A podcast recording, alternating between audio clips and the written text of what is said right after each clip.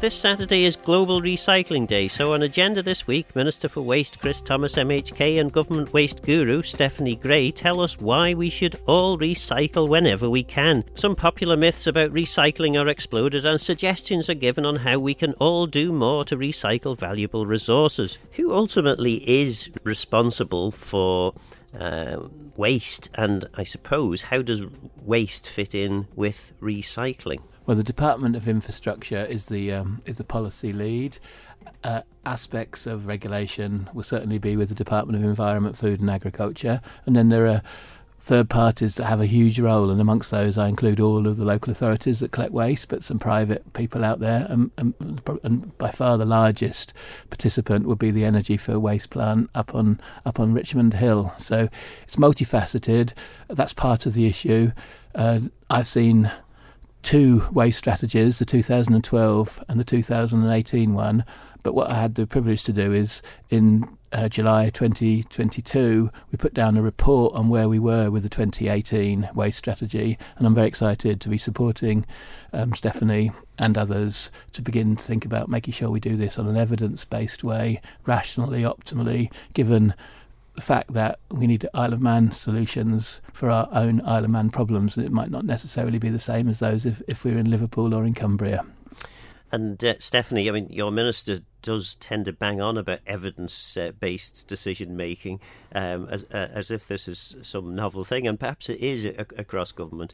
Uh, have, what have we been doing wrong then in, in, in terms of recycling? Have have we not followed the evidence? Uh, we've been doing nothing wrong. Um, the science of recycling has been co- become far more sophisticated over the years. Um, recycling per se, you know, the three R's, the Wombles were around in the 1970s.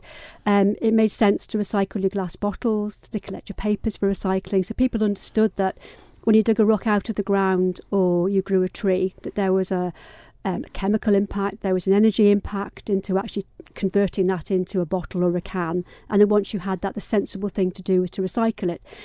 What we didn't have a lot of was the evidence beside, behind why that was a good thing to do. Um, sustainability has been top of the agenda um, as long as I've been in the job, and an understanding of what that actually means in terms of waste management is now coming to the fore with the emergence, obviously, of climate change targets and climate change and greenhouse gas emissions. So we have three things which really, I think, drive recycling. We had the legislative aspect in the UK, which came from Europe originally with targets, statutory targets. That was based on a driver to um, avoid um, biological waste going to landfill. So Europe is eventually driving, you know, stopping landfill, which we don't have over here anymore. Um, the other driver is sustainability. You know, once you take rocks out of the ground, they have taken millions of years to make. We brought some samples along today. You cannot replace those if you don't keep them in a recycling loop. That's a closed loop recycling. Um, and the other driver is the climate change, the greenhouse gas emissions, because every time you dig something out, transport it, process it, it uses energy. A lot of the energy, if not most now, is fossil fuel based. And so there is a third driver towards recycling. So, how does all that match what we do on the Isle of Man? We have been targeting materials through the Bring Bank scheme since the year 2000 paper, card, grey card, glass, and cans, um, aluminium and steel. Um, things that, uh, apart from the paper that don't burn, sensible because obviously we have infrastructure which is energy from waste. Don't put things in that don't burn. And the, the ones to make the decisions about, I guess, are really the likes of plastics and paper. Uh, it might be counterintuitive, but they're looking at the carbon emission side, and there's a lot of emerging evidence now done in the UK to support their work on, on climate change and greenhouse gas emissions. Uh, it might actually be better to um, recover energy from that short cycle carbon at the moment because that's offsetting what is essentially a fossil fuel based electricity production on the Isle of Man, um, rather than go to the expense of actually recycling it. Um, have we got the actual evidence for that based on the Isle of Man scenario? No, we haven't because we don't know what's in the bin. We haven't done the math to see, you know, how, how far are things travelling, what is the carbon impact. That is, I think, what we need to do. In fact, I'm sure it's what we need to do as an island. We need to take a big step back and a big step up and go strategically as an island that imports packaging in things that we then export for recycling. What is the best thing to do with that material? Is it to send it off for recycling? Is it to compost it? Is it to use it to recover energy? And of course, Minister, that, that you know, there's a cost uh, associated with putting things like tins and, and bottles into a bin. Uh, because ultimately those tins and bottles end up at the incinerator, and as Stephanie quite rightly points out, uh, they don't burn, so they end up in, in, in the bottom, uh, and then there's a cost for disposal of that, isn't there? Yeah, no, quite right. So they have to be taken out, and then there's a cost of disposing them if they do accidentally get into the bin and become bottom ash. Um, so in 2029, the end of this 25 year period on our Energy for Waste uh, plant comes to an end, and I want to encourage Stephanie and others to work to sort out what we're going to do after 2029 sooner rather than later. And I want, really want to take an evidence based approach rather than merely a policy based evidence making approach to this whole issue of what we should recycle, what we should try to encourage reuse, um, and what we should use to recover energy from. Um, and it might even be that in some cases we, well, it's certainly the case that we will have to still have to dispose of certain things. But I just want to make sure that Tynwald and the public beyond Tynwald come with us as we try to um, present real evidence, put it on the table so we can make decisions based on evidence rather than just uh, ideology or, you know, make evidence to suit the policy that we start from. Because of course it's it's very easy, isn't it, for um, uh, the, the, the charge of greenwashing to be levelled at some of the policies that uh, have perhaps ha- uh, been um, brought into into being in the past. I mean, uh, are, are we doing too much greenwashing? Um, what what would specifically you encourage yeah, uh, householders to actually do in terms of recycling? Well, at this stage, we would just encourage them to accept that we need to do the analysis because that's what evidence-based policy making is all about. And it wouldn't be for an officer to come to a conclusion before they've done that evidence-based. But what I would say is, I want to make sure that we we wash out of Manx political discourse and public discourse about the, this any uh, any aspect of um, feel-good recycling. You know, it's not about us and and us feeling as if we're doing some good. It's actually about how to do things best for our island. The other complexity we have in in um, here is something you hinted at in your first question to me, which is we have so many players. Ironically, there's a perverse incentive for local authorities, you know, to minimise what they take to the energy for waste plant and that can't be good if it's ending up with suboptimal solutions. We need to be a bit, more scientific in, in, our pricing policy and in our planning around that. Also, we have private operators and we have public operators, so we've got issues around competition in this whole space. I'm certainly aware to now, and there have uh, even in the past been complaints to the Office of Fair Trading. It's difficult, and what the most important point, as I said, is we haven't got to conclusions as yet. We're to the stage of doing waste audits, and I'm hopeful that the climate change um, budget will be used to enable us to do um, a, a two season audit um, to update the data we have uh, from quite some time ago, and that will give us valuable input into the process of working out what it makes sense to recycle and how to recycle. I think also uh, I've heard Stephanie make a really good point about the fact that we do some things really quite well in the island. So reuse, you know, we have some pretty active charity shops, we have some pretty good uh, sheds at the civic amenity sites. Not quite as good as it should be in Douglas at the moment, but I know they're building a new premise. And another point to make is that um, we are a small island with a small number of people in global terms, even in British Islands terms. So when it comes to things like the overall policy on packaging and on plastics, there's not really a lot that we can do. You know, that's going to be determined elsewhere. You know, using well derived from EU directives and the and, overall and global Scotland, policies. Scotland could argue a similar thing in, in relation to its size, but it has introduced this uh, sort of deposit on, on, on bottles scheme, which is. Uh, um, a, a, well, unique in, in terms of yeah. the United Kingdom, at least. Yeah, and, and, and that's um, you know that five million is a bit different from eighty four thousand, but um, you know that's the sort of thing that that's a conclusion, and that's exactly what I'm expecting Stephanie and her colleagues to actually come up with exactly what we should be doing for each product based on all of the issues that she's uh, um, illuminated for us. I mean, incentivising public behaviour, whether it's um, as higher up the hierarchy in terms of reduction or at endpoint disposal. Is something that we need to be more consistent at. You know, we need to give the same message. We need to keep re- reiterating that message. We need to explain to people why we are advising certain types of behaviour. As I said, it sometimes it could be counterintuitive on the Isle of Man.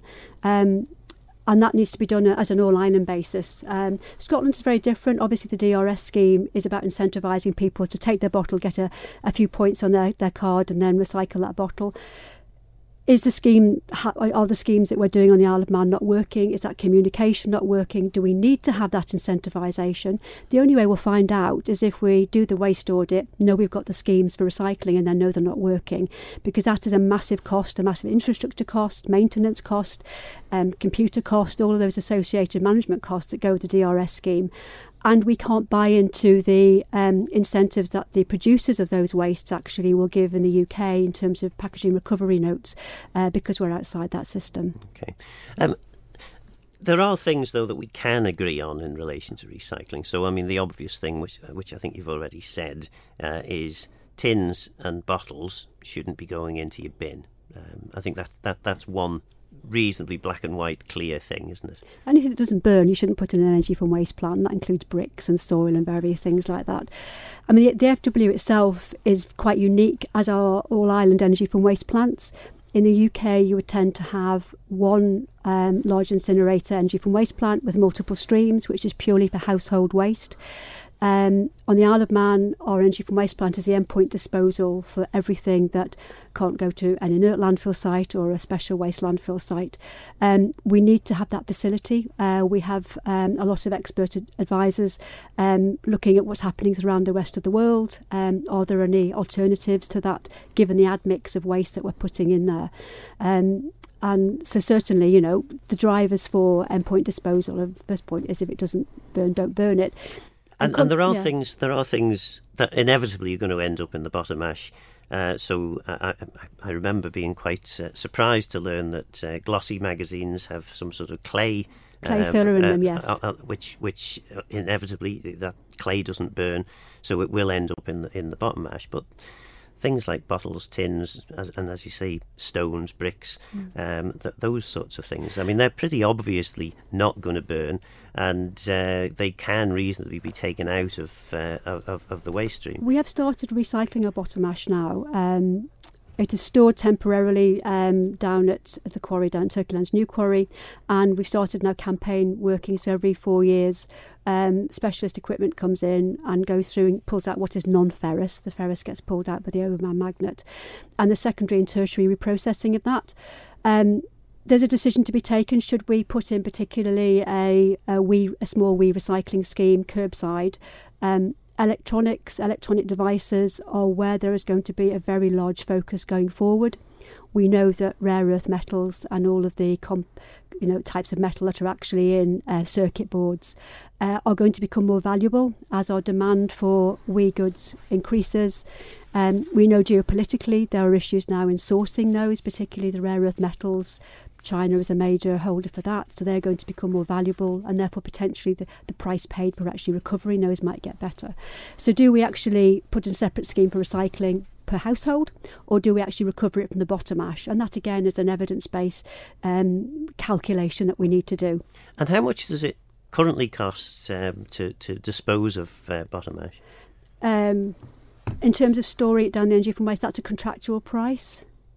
Right. Uh, okay. Um, I, I, mean, I, I, recall when I was minister, the figures of half a million pounds were, were, were mentioned, but it's uh, it's much less than that now. Right. Okay. Yeah. yeah. But that's an important point that we you know we do spend a large amount of money on our energy from waste plants. It's an important part of our of our budget in the DOI, and that's not the, the sort of thing we can't you know discuss today because it's commercial as well. But we need to get to the bottom of this for financial reasons as well as for doing the right thing. Um, it's, it's, a good point that Stephanie always I've heard her make a few times, which is you know batteries and other waste electrical electronic equipment type stuff, WEEE stuff as Stephanie's been calling it. That's not ever so heavy necessarily, but it's got a value that we need to you know think about helping the public and local authorities do something better with, and that's I think where you're trying to go, which is we need to have a better system in place rather than one based on weight at the incinerator, so that we te- we, we encourage people we give people the right message and then we follow it up and it's a consistent message throughout the island such that we, we put in curbside facilities or something else so that we can take out batteries and waste electricals. But in summary, being on an island makes everything different because we've got transport in both directions, firstly. And secondly, being outside the UK makes a difference because we're not part of the producer schemes for old cars or for, or for WEEE, WEEE goods and the other, other goods. And those, those are all the things I want to explore with Stephanie under her leadership in coming um, months and years with local authorities because we've got to be in an even better place after 2029 than we are in at the moment. Because, I mean, there is, a, a as you say, a, a, a perverse uh, incentive. Um, well, some, some local authorities uh, or some local authority members see see two sides to this coin. On the one hand, um, it makes sense to reduce the amount of waste we send to the incinerator because that means a lower uh, waste disposal cost. Yeah. Um, but then others would argue that if everyone does that, the waste disposal charge will increase yeah. because you still need to operate the incinerator. And if we all reduce the amount of waste that we send there, the yeah. price per tonne of the waste that does go will have to increase to cover the costs.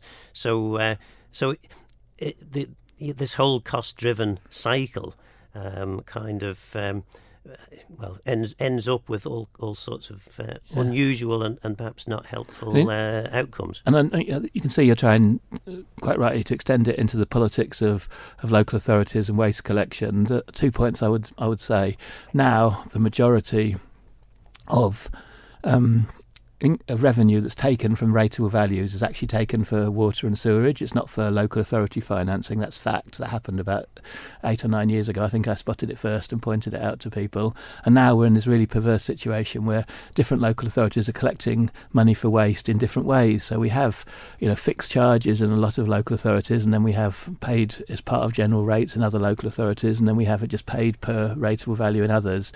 Eventually, it's going to become very political because anything that gets more expensive becomes becomes more political, and so we do need to sort it out from from that point of view as well.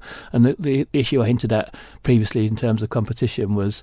Um, we've got to make sure that ratepayers' money, because in, in, in waste it is ratepayers' money. It's not like housing where it's it's only government's money and, and, and rents money. In waste for waste management, it is ratepayers' money, and we've got to make sure that ratepayers' money isn't being able to, isn't being used to subsidise commercial activities of local authorities. That potentially would be problematic for the given that there are com- com- commercial competitors out there. Um, um, so it's a very complicated issue, and I'm very delighted that we've stepped back and we've written a report on our waste strategy, and look forward to involving local authorities in making progress on this over the next uh, months and years. And and is incentivizing people uh, with you know, financially incentivizing people to do the right thing um, does this actually really work when you consider that uh, household charges for waste collection and disposal are pro- possibly in the region of £200, maybe slightly more than that a year? Um, and people will be reasonably, or many people will think actually, if I have to pay £300 to get rid of my waste in, in, over the year, that, that's hardly hardly the end of the world. Um, so, uh, you know, trying to incentivize people by saying, ah, yes, but if you recycle really well, you could maybe reduce your cost by 50 quid. And uh, that that's not really a strong incentive. Should we actually be looking more at the promotion, because of course that used to be the case. Uh, we, you know, we used to have a, a strong educational pr- promotion role um, in government, hmm. um, and that that doesn't happen uh, now uh, to any great extent. I mean, the carrots and the sticks of changing um, uh, public behaviour is, is is a science in itself. Um, you know, the, the and it's well tried in the UK as well. many local authorities have tried fines. If you leave the lid, of your refuse bin up, you get fined. If you don't put the right things in the right containers, that becomes very adversarial. Um, the drivers for local authorities are mandatory recycling targets set by the UK. Um, does it work better through um, communication, through education? I think that's where we had to start. And you're right, we did have a very good scheme that was giving out consistent messages. Um, that, there's no reason why we can't do that again. Um, do we need to go down the, the stick side of things? I would like to hope not. Um, I don't know whether disposal charges per se are an incentive. Um, a lot of the waste charge for local authorities tends to be collection charges as well, which is where potentially there are savings for economies of scale for shared uh, services to be had. And that's discussion for the minister to have. Um, but you know, I'd like to think you know, let's not go down the stick route. Let's go down the um, explaining to people why, giving them the evidence in a way that they can understand. Because it's a very complicated science now behind it. Um, to make sure that we're making the right decisions and we can take people along with us. Global Recycling Day is the 18th of March. I think what's pretty clear from what we're hearing is we should be encouraging people not to put things that won't burn in their bins, so bottles, Agreed. tins, mm-hmm. stones, mm-hmm. etc. Um, but there's still this ongoing piece of work to, to do to better understand whether it's a good idea to recycle plastic and uh, paper and, and, and, different things like this. Uh, when are we likely to get some answers to these questions? We will have uh, answers Uh, uh, uh, I'd say the year after this one, if we do an audit or two season analysis, we'll have we'll, we'll have the answers the year after. Then the, then comes the politics because it's all to do with how we charge rates and how we how we how we um, set up the, the market to deal with us side our message. The other point I would make is that there won't be one answer once for all time. As our electricity is becomes generated in a different way, I can imagine the answer changing as well. If we're looking at sustainability you know, things might become more plentiful you know, with new discoveries, or they might become even more scarce depending on new uses of materials. So it's not a one-off answer for all time, set down in tablets of stone. It'll always be. But what I think I heard Stephanie say, and I completely agree with her, I think, which is that it's all going to be about um, promotion and good communication and clear communication. So I'd, this is a great first start uh, for Global Recycling Day. Thanks very much for inviting us for this programme. And it would be great to engage local authorities and beyond them to the public and also all the commercial and charitable people involved in the sector in, an, uh, uh, in a holistic um, look at these uh, questions so that we can come to answers that are accepted by everybody because of the process has been evidence based and fair when those answers have been arrived at. And, and as Minister, you have the ability to uh, effectively create orders and regulations and, and, and everything to, to govern how uh, waste is collected, and potentially that would extend to recycling. Yeah. Um, is is it time, perhaps, because effectively, if every single local authority in the island was to set up its own educational program for yeah. recycling, um, there could be an awful lot of confusion, particularly bearing in mind what we've said in this program about the uncertainty as to what the right thing to do necessarily is. Well, I, I certainly think the regional organisation of civic amenity sites is a good basis um, from which to start in terms of in terms of the organisation of all of this. You know, it would be great to have an all island strategy, policy, implementation plan, which is what we've tried to get. But you know, there, there's a big mountain in the middle of the Isle of Man, which means there is a difference between the north and the south, and Central Valley's got got two ends as well. So that's a good basis for it. I, I, do the the legislation around this is in an act dated 1990, and we I think we need to go back and look at some of the definitions in there, which is inside this. We've certainly got lots of we've got money that needs to be spent. Um, so, for instance, this year one of the few items that Department of Infrastructure got inside the capital program was a secondary incinerator, and we've also got work on another major waste stream. And, and haven't you already got one of those? You'd explain the new. Sec- uh, the the original secondary waste incinerator was developed to take animal waste and clinical waste. Um, that wasn't working very well. Effectively, it was using a lot of oil. So the animal waste processing plant was developed in 2008, which led to an overcapacity secondary waste incinerator, which has had issues about the refractory over a number of years and used quite a bit of oil. So we've now got um, a work in progress for a design a bespoke facility that can take some more special wastes on island as well, which will make us more self-sufficient in terms of how we take things like small labs from schools and so forth. So it's, it's future-proofing the island in terms of clinical waste, category A waste potential things like bird flu, pandemics, and whatever. Um, and it's hopefully you know going to become far less oil intensive than the, the well, it will become far less oil intensive than the previous one. And, and, and there are all sorts of waste streams, and we need a strategic needs assessment about how we're going to deal with them. That's basically the main message we've been putting across. So, for instance, on Tuesday, I'll be um, asked about peel silt, which is ultimately a waste stream. When I went to a, very important planning meeting a week or so ago, demolition waste and coal tar from highways is a very important issue that we've got to deal with. So, this is incredibly complex, and I'm delighted to be here for half an hour to you know to begin an intensification of the discussion from an evidence-based approach. So we end up with the right infrastructure, the right organisation, but basically the right policy and plan for waste management. Hopefully, we've been provocative enough to, to, to, to continue the discussion, and it's going to be very rich, and that's what we both want. Because if you're a scientist, you want all the arguments put on the table and the evidence put on the table at, at the beginning of the discussion, rather than once the policy's been made. Have Minister Chris Thomas and his DOI Waste Chief Stephanie Gray helped your understanding of recycling? Is there too much greenwash and not enough evidence based decision making? For now, though, I'm Phil Gawne, Guramaus and Rum. Thanks for listening.